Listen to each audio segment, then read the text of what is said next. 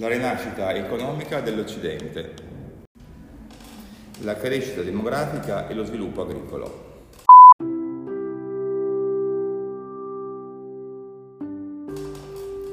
Dopo la fine delle invasioni, intorno all'anno 1000, l'Europa conobbe una fase di ripresa economica e demografica definita dagli storici rinascita dell'Occidente.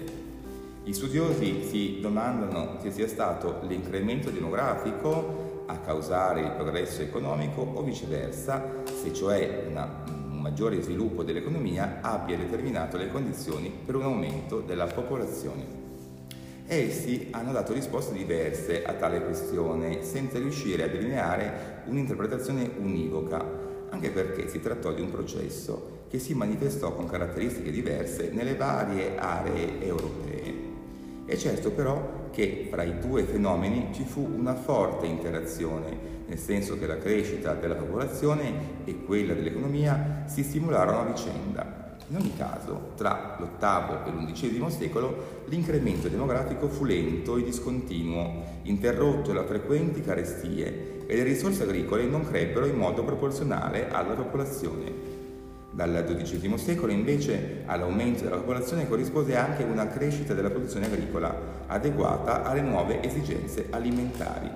Questa rinascita generale e in particolare la ripresa dell'economia fu il prodotto di vari fattori concomitanti, in particolare ne evidenziamo quattro. Il primo riguarda il clima che divenne meno freddo e meno piovoso, risultò quindi più favorevole all'agricoltura. Secondo, cessarono le invasioni normanne, ungare e saracene, che avevano causato distruzioni e devastazioni nei secoli IX e X.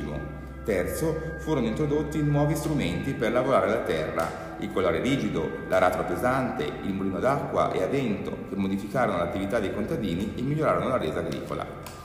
Anche l'uso di nuove tecniche di coltivazione, con il passaggio dalla rotazione biennale a quella triennale, consentì una maggiore produttività. Quarto, la necessità di aumentare le risorse alimentari spinse i contadini a dissodare o a bonificare nuove terre. L'Europa cambiò così il proprio paesaggio. Vaste aree incolte vennero disboscate con l'accetta o con il fuoco per far posto a campi coltivabili. Le paludi furono bonificate e nuove terre furono strappate al mare con innovativi sistemi di dighe, di canali e di eh, desalinizzazione della terra, come accadde ad esempio nei Paesi Bassi. Un elemento importante di ripresa riguardò anche la condizione dei serbi, Molti di loro, al servizio dei grandi proprietari, vennero liberati e autorizzati a insediarsi su piccoli territori da coltivare in autonomia e con il pagamento di un canone. Diventarono cioè dei contadini liberi, nelle condizioni di crearsi una famiglia e di mettere al mondo dei figli.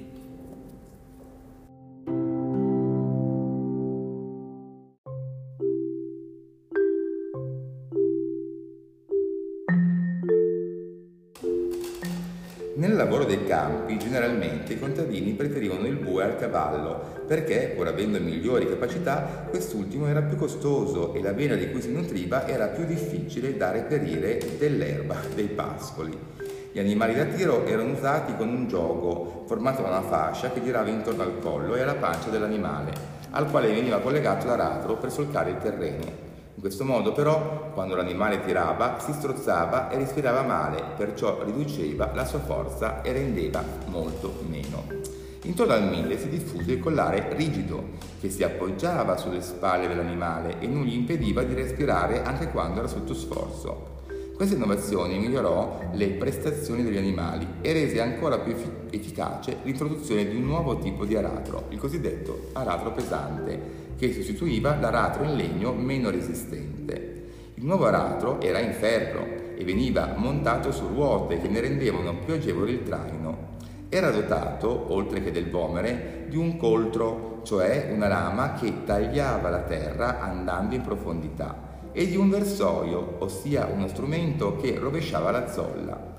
Scavando in profondità le zolle, i semi potevano penetrare meglio nel terreno e dare una resa migliore. Oltre all'aratro, in agricoltura si diffusero anche altri strumenti in ferro, come la falce per tagliare il grano o i ferri per gli zoccoli degli animali che li rendevano più stabili nel traino. Infatti, la presenza di fabbri presso i villaggi nelle campagne serviva proprio a soddisfare la crescente domanda dei contadini. A queste innovazioni si aggiunse la diffusione del mulino ad acqua o a vento. I romani conoscevano il mulino, ma fu in questo periodo che se ne capirono fino in fondo tutte le possibilità di impiego. Con il mulino infatti si poteva macinare il grano, frantumare le olive, miscelare la birra, azionare i mantici per fondere i metalli, far girare le pompe per prosciugare i terreni. Il mulino utilizzava un'energia che non costava nulla, l'acqua dei fiumi, ma i costi per la costruzione erano piuttosto alti e solo i proprietari più ricchi potevano permetterselo. Per questo chi possedeva un mulino lo affittava ai contadini per trarne guadagno. Gli stessi signori sovente obbligavano con la forza i contadini a usare il loro mulino dietro il pagamento di un canone.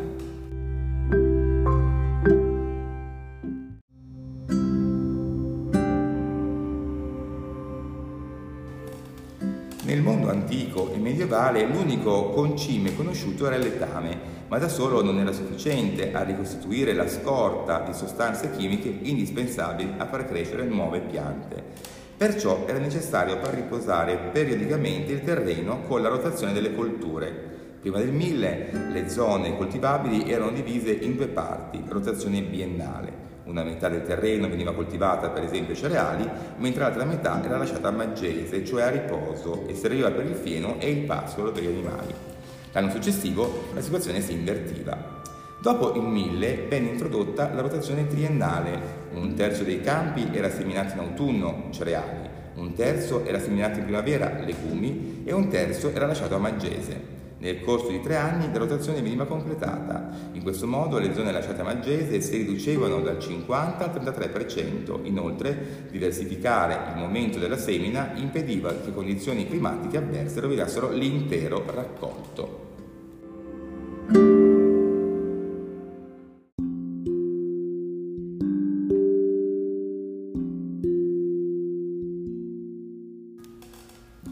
Tra il X e il XIII secolo la popolazione europea raddoppiò. Si calcola che intorno al 1000 in Europa vivessero circa 40 milioni di abitanti e che agli inizi del 1300 ve ne fossero invece circa 80 milioni. L'aumento della popolazione fornì sia le braccia necessarie sia la spinta per dissodare nuove terre.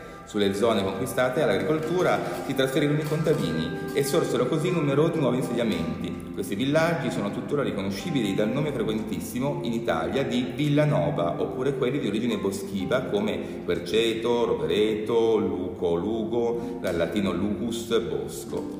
Furono anche bonificate zone paludose e la popolazione iniziò a stanziarsi sulle montagne, prima abitate solo da monaci ed eremiti. Gli sodamenti e bonifiche richiedevano un grande sforzo organizzativo ed economico, per questo erano quasi sempre organizzati da feudatari e monasteri che inducevano i contadini a trasferirsi nelle nuove zone coltivabili, offrendo loro esenzioni dalle corvée e riduzioni dalle tasse. Anche in questo caso i nomi come Villafranca o Borgofranco, Franco vuol dire libero, testimoniano la eh, condizione di libertà feudo, dal feudo. L'aspetto della campagna si andava così modificando, i campi coltivati e i pascoli sostituivano le immense foreste dell'età alto medievale.